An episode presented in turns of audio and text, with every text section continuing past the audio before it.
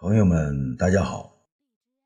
今天呢，咱们继续说《智胜东方朔》的第三部《天怒其虐》第九章《恶鬼连关》。武帝啊，端坐在甘泉宫内，东方朔坐在他的右侧。武帝向下挥了挥手，众多太监呢马上离开。武帝呢，又向霍子侯看了一眼，霍子侯呢，不情愿的离开了武帝身边。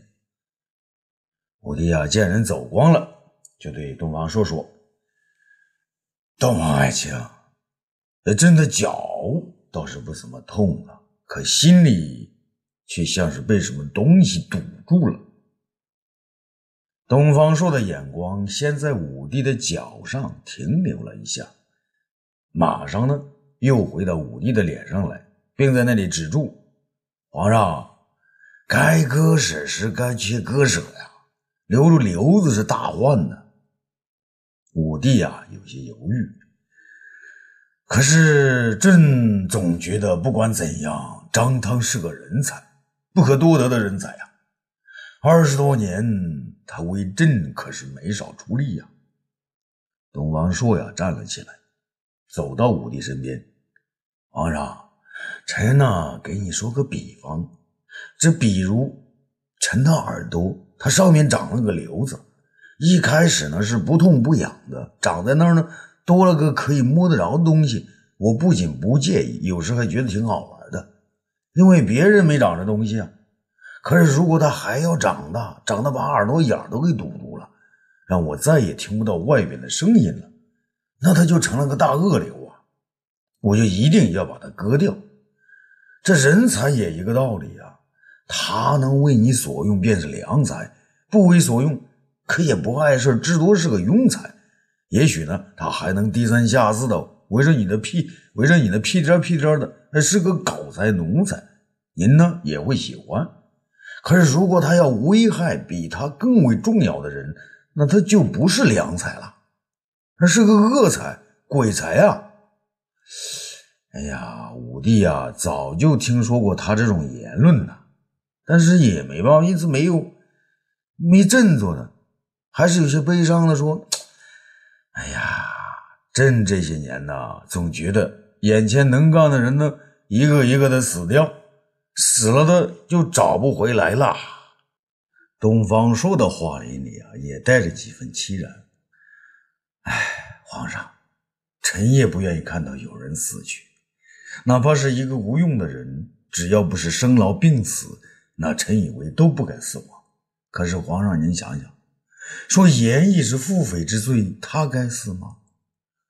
那个连狗都不愿意打一下的杨得意，他又该死吗？武帝说道：“这杨得意。”果真是张汤杀的。东方朔大声答道：“千真万确，皇上。那这是霍光告诉臣的，霍光绝不会捕风捉影啊。”武帝这时站了起来，悲伤的叹道：“哎，真没想到得意会是这种结果。”东方朔呢，把武帝扶着坐在椅子上，然后自己坐了下来，慢慢的说道。皇上啊，朱买臣他们三位长史已经搜罗了张汤的六大罪证，皇上何不将这些罪证公之于天下，让您和天下人都心服口服，没有遗憾呢？武帝点点头说：“让朕想一想啊，想一想，想一想。”东方朔呢正想说话，霍子侯走了过来，他呢把话止住了。霍子侯悄悄地说：“皇上。”张汤，张大人求见。武帝有些不耐烦，生气地说：“朕不舒服，不想见。”霍子侯却说：“皇上，张大人说有要紧的事儿，非今天向皇上禀告不可。”武帝想了想，嗯，让他在外面等着。这过了一阵子，武帝调整好了情绪，才和东方朔、霍子侯一同走出甘泉宫，来到外面的庭院之中。只见张汤和李延年一到啊，齐齐的跪在地下。张汤小心翼翼的抬起头来，看到东方朔在场，欲言又止。武帝说道：“张汤，不是说你有要事要给朕说吗？说吧。”张汤啊，颇有心机的说：“皇上，臣要说的事儿牵涉宫闱，不能让外人知道。”武帝呢，便向霍子侯一挥手：“你离开。”霍子侯看了一眼东方朔，不高兴的作为外人离开了。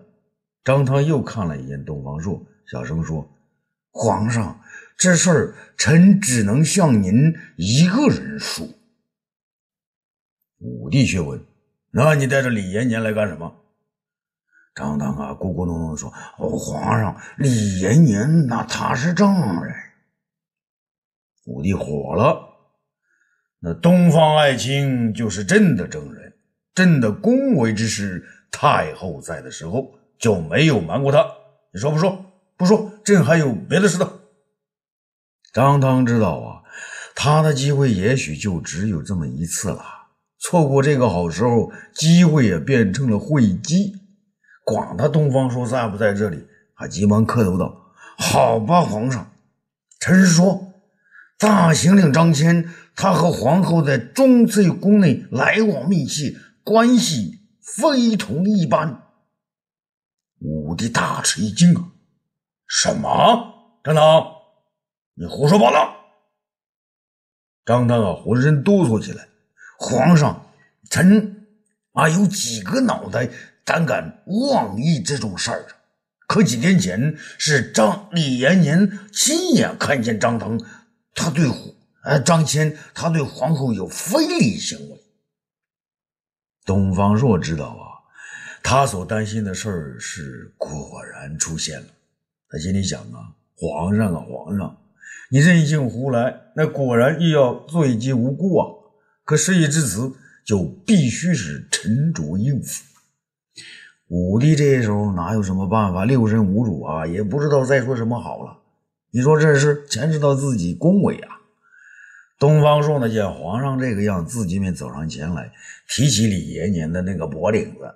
李延年，你这个小人，你想陷皇后于不忠不义吗？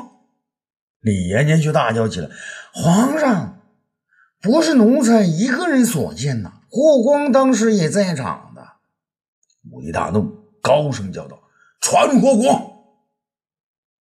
然后呢，他一转身回到甘泉宫内。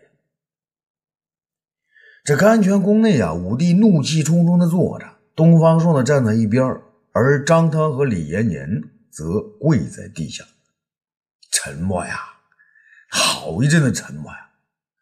直到霍光啊匆匆的进来，也给皇上跪下，沉默的才被武帝打破。霍光，李延年说他几天前。在中翠宫看到张坚对皇后不轨，并说你也在场，果真如此吗？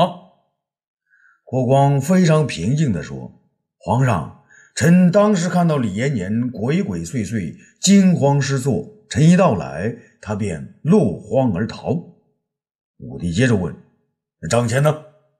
朕问你，张骞和皇后。霍光却说：“皇上。”臣看到皇后端坐宫中，张骞远远的跪着，恭听皇后懿旨。李延年大叫起来：“啊不，霍光，你要说实话！”霍光啊，并不与他争辩，却慢慢的说道：“皇上，臣说的句句是实。臣还有一个实情要向皇上禀告。”武帝不解的问。还有什么事情？霍光沉痛的说：“皇上，臣今天早上去找张骞大人，发现张大人已经……”东方朔站了起来呀，武帝也是一惊啊，已经怎么样？霍光叹一口气，说道：“哎，皇上，张骞大人已经服毒亡故，所有人都大吃一惊啊！啊！武帝豁的站了起来啊，走向霍光，追问霍光：“谁在张骞那里料理后事？”霍光说：“卫青大人，皇上，卫大将军也是刚到张骞府上，他已悲痛的难以自制了。”武帝怒而起身，走向李延年。李延年颤抖着说：“皇上，张骞他一定是畏罪自杀。”武帝并不说话，他把两眼紧紧地盯着李延年，然后呢，又盯向张汤，继而转向胡光。他觉得他们都不像凶手，凶手好像是另一个人，是他刘彻自己呀，是他自己杀了张骞。刘彻呀，刘彻，你是有心还是无意呀？这样对一个对你赤胆忠心、凿空西域、深陷敌营多年的人，一个一心要为你拓展疆土，甚至要打通深度的人，该让他在你的大行令之位上服药自尽吗？东方朔的心中也已明白。张骞的死，既让人琢磨不透，又让他心中了如明镜啊！可他恨的不是别人，是那个朝三暮四、犹疑不定的李延年。他受了张汤的指使，要给张汤再度立功提供铺垫，还是想为李夫人的儿子已经被皇上封为昌邑王的那个皇子扫平道路？反正这个李延年生来便是个妖孽。想到这儿呢，东方朔走上前来，对准李延年就是一巴掌，打得他是金星之貌，瘫倒在地。东方朔的口中叫道：“走狗，都是你胡说八道造成的。张骞大人是被你害死的。”武帝此刻早就是悔恨交加，手脚哆嗦。他觉得自己这回。不仅无颜再见女儿，也无颜再去见卫子夫了。他怒拍着桌子，大声叫道：“来人！”霍子侯等太监跑了进来，见到此景呢，吓得不知如何是好啊！武帝怒而再叫：“侍卫兵！”几名侍卫呢，闻声而动。有！武帝怒气冲冲的指着李延年。把这个满嘴喷粪的混账东西给我拉出去砍了！侍卫们呢，对李延年那早就恨的是牙根痒痒啊，连声应道：“啊，是是。”说完，几个人啊提起已经瘫痪的李延年往外走。李延年的嘴里还在叫喊呢：“张大人，救救我吧！”张汤此时啊，才从噩梦中醒来，不知所措的叫道。皇上，武帝以为呢，他要为李延年说情，便怒道：“你有什么说的？”张汤哪还顾得上那那臭乐师的狗命啊？他要给自己找条生路啊！他吞吞吐吐的吹捧起武帝来：“皇上，臣深知皇上是千古一帝，臣过去做的太多，说的太少。”前些日子，臣到济南向董老夫子请教之后，深受启发，便想得一计，想献给皇上。武帝心绪一乱呐，本来以为张汤呢肯定又在瞎扯淡，便想呢转身离开，但一听说是董老夫子的话呢，脚步又停了下来。张汤见状啊，好像茫茫大海中还有一根稻草在他身边盘旋，便急忙进言道。皇上，臣以为皇上是为千古一帝，可是天下对皇上的尊重远远不够，尤其是名讳为例。夫子所言理缺大言。臣以为，凡是牵涉皇上名讳的，牵涉我汉家高祖以来所有帝王名字、谥号的文字，都要立法写进法律，除了皇家，谁也不得使用。这样才显得皇上圣恩如天，人鬼供养啊！这本来已经心情啊非常是沉痛的东方朔听了此话呢，觉得更是可气可恼。哦，你去董仲舒那里搞了半天，就学了这一招狗屁主意啊？什么理学大言呢？那还不是我大汉再遭一次文字之害吗？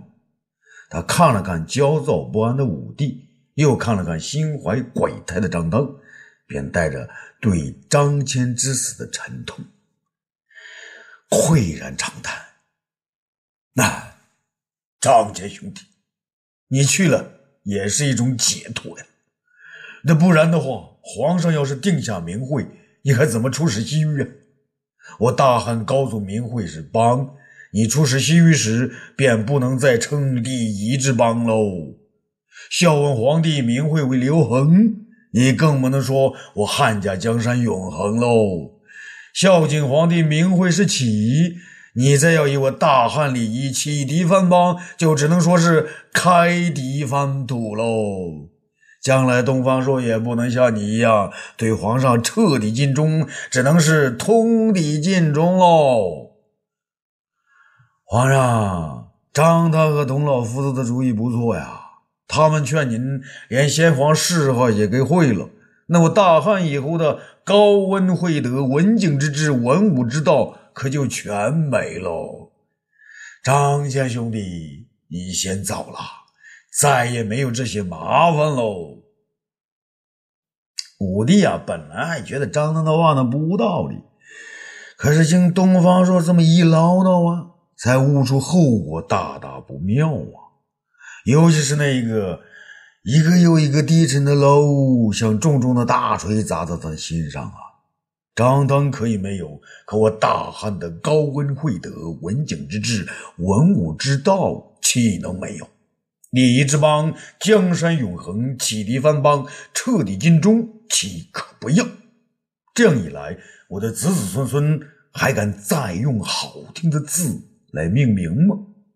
只能像朕小时候的名字一样，叫智，叫猪，叫狗，叫王八蛋，叫狗屎。他娘的混蛋！老子不是蠢猪，会上你们的当。你董仲舒和张当才是猪，是狗，是王八蛋，是狗屎呢！想到这儿啊，再小的张骞呢，无辜而死；再想到卫子夫将是一个什么样的惨相，他不由得是怒气冲天。他真想将眼前这个张当和李延年一道，他拉出去也一刀砍了。张当啊，眼见着自己费了很大力气从济南捞来的一根啊救命稻草，转眼间被东方朔说成了鬼神，便知后果不妙啊！再看看武帝那越来越长的脸色，那边只想晕厥过去啊！可张当毕竟是张当啊，他使劲的砸了砸自己那个发了红的圆脑袋，分辨道：“皇上，臣不是这个意思啊！董老夫子他说。”春秋上便讲了，要为尊者讳，为亲者讳，为贤者讳。贵言皇上之名，自周朝便开始了。秦始皇时更是诏命天下，确立制度。臣虽不敏，听了董老夫子之言，方知天下之事，先有理而后有法，有此大礼，方有大法。皇上。您就听臣冒死一言吧，这可是当世大儒与当世大法首次联袂，为您献策呀！皇上，请您三思吧。说到这儿呢，张汤又跪了下去。武帝呀，本来有一腔无名火，一肚子难言的恨，此际倒觉得张汤所说的董仲舒的话呢，哈，也不无道理。自己不是要成千古一帝吗？那何不接纳这个计策呢？他迟疑了起来。东方朔却在一旁大叫：“啊，皇上！张汤一生恨死儒者，此时却要拜董仲舒为师，岂会之大，显而易见。皇上，他说这个‘惠’字，字起自周朝，那是胡说八道。皇上，您还记得《诗经》吗？”《诗经》之颂，大都是周朝祭祀祖宗郊庙时的歌，有两首诗，据说是周王自己写的，一首为《雍》，诗云：“有来庸庸，质质肃肃，相为毕恭，天子穆穆。宣者为人，文武为后，燕己皇天，克昌绝后。皇上，这“克昌绝后”四字，不就是周文王姬昌的名字吗？还有依稀一诗：“依稀成王，季昭甲耳。率使农夫，播掘白骨，郡发而思，终三十里。一夫而耕，十千为偶。”其中“郡发而思”中的“发”字，不就是周武王姬发的名字吗？如果周人有避君王之讳一说，文王、武王的名字还能在郊庙祭祀之中直呼吗？皇上，那董仲舒之言有时也是信口开河。据臣所知，老子有言：“天下多避忌而民弥穷”，就是说天下的避讳愈多，老百姓的苦难就越多。什么样的什么样的人的忌讳最多？秦始皇的时候最多，秦始皇的老爹庄襄王名为嬴楚，天下的人凡叫楚者都要改为荆字。结果怎样？楚虽三户，亡秦必楚，前车之鉴历历在目啊！我朝文士眼光独到者，无过贾谊之用，而贾谊最有名的文章便是《过秦论》。这篇文章指出了秦朝灭亡的许多过失，臣至今不能忘记。贾谊说：“秦俗多忌讳之禁，致使天下之人不敢说真话，这也是秦朝被汉取代的原因之一。”皇上，您问问这些，董仲舒给张汤讲过吗？这武帝啊，一听东方朔这一番话呀。将周朝礼仪、秦朝过失、假意高见的全都说了出来，早早有据，不容推翻。他便看了张汤一眼，诺尔问道：“张汤，你说董仲舒怎么没有给你讲这些？”张汤啊，早被东方朔的引经据典说的是浑身发抖啊，他心里直恨董仲舒！你这死老不死的董老兄！你这个只会用土咔擦屁股的东西，原来你是想让我送死啊！如果我要是活在秦朝的话，肯定会把你们这些儒者，连同你们的妻儿老小、学生弟子、七大姑八大姨、表侄小舅子，统统把他拉进这坑里去。张汤啊，张汤，眼下说这些还有什么用啊？你平生以法起家，还是说说你在法律上的成就吧？也许皇上呢会因此而回心转意。想到这儿呢，张汤呢便将头在地上死磕呀，猛劲的磕，他啪啪磕，边磕边喊道：“皇上，臣不知董仲舒那老不死的话是真是假，臣以为您会喜欢，才说这些的。罪臣无话可说，罪臣只想让皇上知道，如今我大恨之律已达三百五十多章。”大弊之罪四百多条，共有一千零八十多事；单是死罪一条的细律条文，便有一万三千四百七十多条。这些都是罪臣一生的心血。如果没有罪臣，谁来为您执法呀？武帝一听这些呢，还真愣了。是啊，从执法这一点来说，张汤是。功劳很高啊，无人能比。杀了他，到哪儿去找这么个人才呀？皇上，东方朔在一旁又叫了起来：“皇上，您听见没有？张汤他自己说，单是死罪一条的细律条文，便有一万三千四百七十多条。老百姓要想活着，真是不容易啊！这比秦始皇时候真可谓有过之而无不及呀！皇上，您再想想。”我汉家高祖入关时是拿什么取得民心的？高祖西入西长安，与天下民众约法三章，只是杀人者死，伤人即盗抵罪十个字啊。与这十个字相比，张汤的律令汗牛充栋，银疮积案，可是无辜冤魂也是基于草野，便于山丘啊！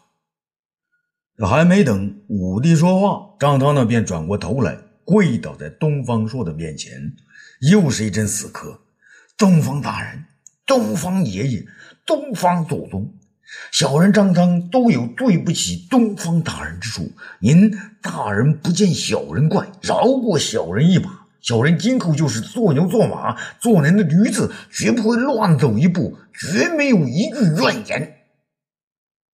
东方朔觉得一点都不好笑啊，他怒目圆睁的叫道：“张汤，你以为事到如今，我东方朔还记着那些皮毛小事吗？从良心上说。”我东方朔不想杀你，舍不得杀你，可你也想想，十几万被你滥杀和送到边关而屈死的无辜者，他们的冤仇何人给报？还有那严毅，他因你炮制的腹诽之罪而死，他的冤魂至今还有长安街头徘徊。还有杨得意，一个连男人都做不成的好人，不是被你刺死了吗？还有张骞。不是你的丁梢威逼，他会因救而死吗？你能活到今天，已经是大错特错了。如果皇上让我结果你的性命，我会毫不犹豫地拔出我的剑来。说到这儿呢，他果然将身后又一把利剑拔了出来。武帝听了东方朔的一席话呀。尤其是想到了严毅之死、杨得意之死，还有那个自己也参与谋害的张骞之死，他简直觉得是痛不欲生、无地自容。他真想让东方朔用剑一下子挑了张汤，可他还是有些恻隐。他看了看张汤一眼，直嗓门吼道：“你给我滚！滚回家里待着去！朕再也不想见到你！”张汤啊，连滚带爬的爬出了大殿。东方朔非常激动，也非常悲伤的说：“皇上，臣要去张骞大人府上。”武帝不等东方朔说完，便将他一把拉住，乞求似的说道：“东方爱卿，你等一等。”东方朔只好停下。武帝先对霍光说：“霍光，你去对卫青说。”朕对不起张骞，你再通知公孙丞相，要他按王侯之礼厚葬张骞。霍光唯唯诺诺，呃，臣遵旨。说完，起身要走。武帝又伸出手来，将霍光拦住。慢，还有，你设法告诉皇后，说西域事情紧急，张骞又被朕派了出去。大行令之职，现在由你代理。说到这里呢，他转过身来，威严地对所有人说：“谁要敢对皇后说出真情，朕就将他立斩不饶。”霍子侯和所有的太监呢，一个个的跪在地上磕头称是。武帝转过身来对东方朔说：“东方爱卿。”迅速告知朱买臣、王朝边通和众位大臣，朕这就到未央宫上朝，听他们三位长史的面奏。东方朔带着一颗颤抖着的心叫道：“臣遵旨。”张骞呐，安详的躺在一个硬榻上，他的匈奴妻子和两个孩子在一边痛哭不已。公孙贺和卫青站在张骞身边，看着太医验尸，心情十分悲伤。尤其是一向深居简出的卫青，此时看上去面色憔悴，白发萧然，和六十多岁的公孙贺比起来，好像是同龄之人。胡太医检查了一会儿，站起身来向二位说道：“丞相、大将军。”张骞大人是服药而亡。卫青问道：“胡太医是什么药呢？”胡太医摇摇头：“啊，此药不是来自宫廷，也非我大汉所产。”公孙贺问张骞的夫人道：“夫人，这几天张骞大人和谁在一起啊？张骞的夫人的汉语呢，还不是很纯正，带着异族人的腔调说：“除了霍光大人，他和谁都没有来往。”卫青大惊：“那你们什么时候发现张大人不行了的？”张骞夫人说：“昨天晚上他独自一人饮酒到深夜，今天早上他就再没睁开眼睛。”说完呢，便大声的痛哭起来。卫青的悲伤之泪也涓涌而出，他的脑海里是他和张骞少年时期两人带着卫子夫在汉中放羊打猎的情景。一次疾风暴雨之中，他们走散了。卫青好不容易才在一个山洞里找到卫子夫，却见张骞正用手拉着卫子夫，两人是面色绯红。卫青当时很是气急，便打了张骞几拳。从此两人便不多来往。后来卫青得知母亲到了长安，在平阳侯家里做事，便带着妹妹进了长安。那没想到张骞后来也来到长安，也在皇上面前做了一番惊天动地的事情。可他今天以死来告诉我，他根本不看重功名利禄，他平生最大的憾事。就是不能与我妹妹相好，是我卫青那几拳头打断了张骞和子父的一世情缘。卫青的泪水自霍去病死后便没再流过，此刻他却一任满腔的苦辣酸涩，永笔夺目，恣意横流。公孙贺听过自己的夫人为少儿讲过卫青、卫子夫和张骞的事情，但此刻他只能相劝卫青：“大将军，人死了，痛苦也就没了，你还是自己珍重吧。”卫青拉起一块白色的单子，慢慢的给张骞盖上，口中喃喃的说：“兄弟。”你先走吧，卫青也要随你而去的。